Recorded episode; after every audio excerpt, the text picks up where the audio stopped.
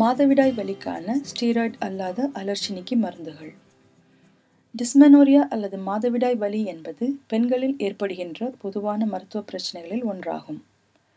இதற்கான பல்வேறு விதமான சிகிச்சை தலையீடுகளின் விளைவுகளை பற்றி காக்ரேன் மாதவிடாய் பிரச்சனைகள் மற்றும் குறைந்த கருவுறுதல் திறன் ஆராய்ச்சி குழு அதிகமான திறனாய்வுகளை ஆராய்ந்துள்ளது. ஜூலை ரெண்டாயிரத்தி பதினைந்தில் வெளியான ஒரு புதுப்பிக்கப்பட்ட திறனாய்வு ஸ்டீராய்டு அல்லாத அலர்ஜினிக்கு மருந்துகள் குறித்த ஆதாரத்தை திறனாய்வு செய்தது.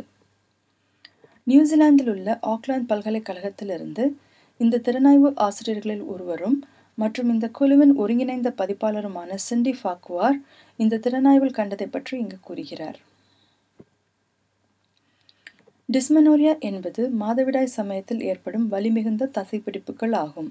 மற்றும் எந்த அடிப்படை பிறநிலைகளும் இல்லாத போது இது பிரைமரி டிஸ்மெனோரியா என்று அழைக்கப்படுகிறது. இதையே நாம் இந்த திறனாய்வில் நோக்கமாக கொண்டுள்ளோம். டிஸ்மெனோரியா கொண்ட பெண்கள் ப்ராஸ்டோகிளாண்டன்ஸ் என்ற வலி ஏற்படுத்தும் வேதிப்பொருளை அதிக அளவில் கொண்டிருப்பர். கர்ப்பப்பையின் சுவற்று திரையிலிருந்து ப்ராஸ்டோகிளாண்டன்ஸ் விடுவிக்கப்பட்டு மாதவிடாய் சமயத்தில் வலிமிகுந்த வயிற்று தசைப்பிடிப்புகளை ஏற்படுத்தும். ஸ்டீராய்டு அல்லாத அலர்ஷினிக்கு மருந்துகள் இந்த ப்ராஸ்டோகிளாண்டன்ஸை உருவாக்கும் சைக்ளோ ஆக்சிஜனேஸ் என்ற நொதிப்பொருளை தடுத்து செயல்படுகின்றன. அலர்ஜினிக்கு மருந்துகளை போலி மருந்து சிகிச்சை அல்லது பாராசிட்டமால் அல்லது இரண்டோடும் ஒப்பிட்டு அதன் திறனையும் மற்றும் பாதுகாப்பு தன்மையும் தீர்மானித்த அனைத்து சீரற்ற சோதனைகளிலிருந்து எங்களுக்கு கிடைக்கப்பெற்ற ஆதாரத்தை நாங்கள் இணைத்தோம்.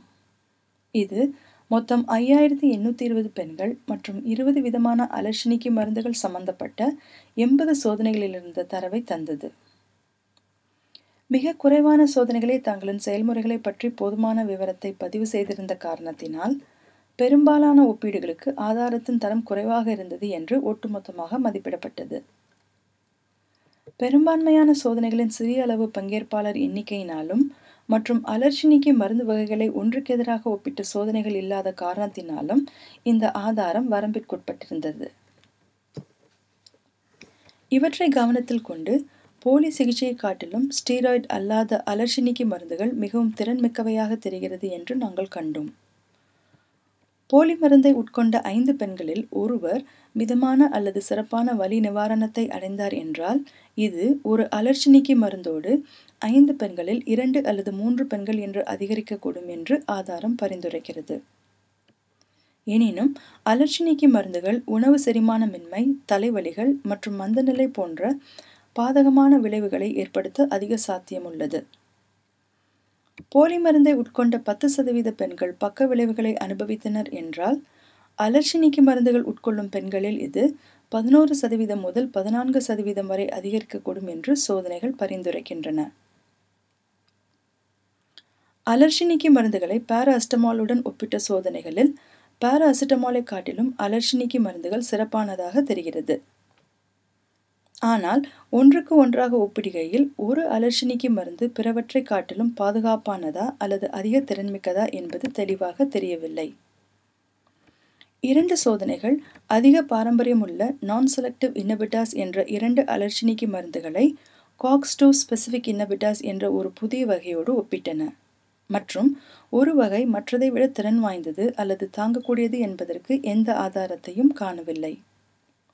முடிவாக மாதவிடாய் வலியை குறைப்பதில் ஸ்டீராய்டு அல்லாத அலர்ஷினிக்கு மருந்துகள் மிகவும் திறன் வாய்ந்தது என்று தெரிகிறது மற்றும் பாராசிட்டமாலை விட திறன் வாய்ந்தது என்றும் காணப்படுகிறது. எனினும் ஒரு வகை அலர்ஷினிக்கு மருந்து பிற வகைகளை காட்டிலும் பாதுகாப்பானது அல்லது அதிக திறன்மிக்கது என்பதை சுட்டிக்காட்டுவதற்கு தற்போது ஆதாரம் ஏதுமில்லை. இந்த கண்டுபிடிப்புகளை பற்றி நீங்கள் மேலும் விரிவாக ஆராய விரும்பினால் அவை முழுவதும் காக்ரன் லைப்ரரியில் திறனாய்வாக உள்ளன. காக்ரன் லைப்ரரி டாட் காமிற்கு சென்று anti inflammatory drugs and period pain என்று தேடினால் அதை காண பெறுவீர்கள். நன்றி.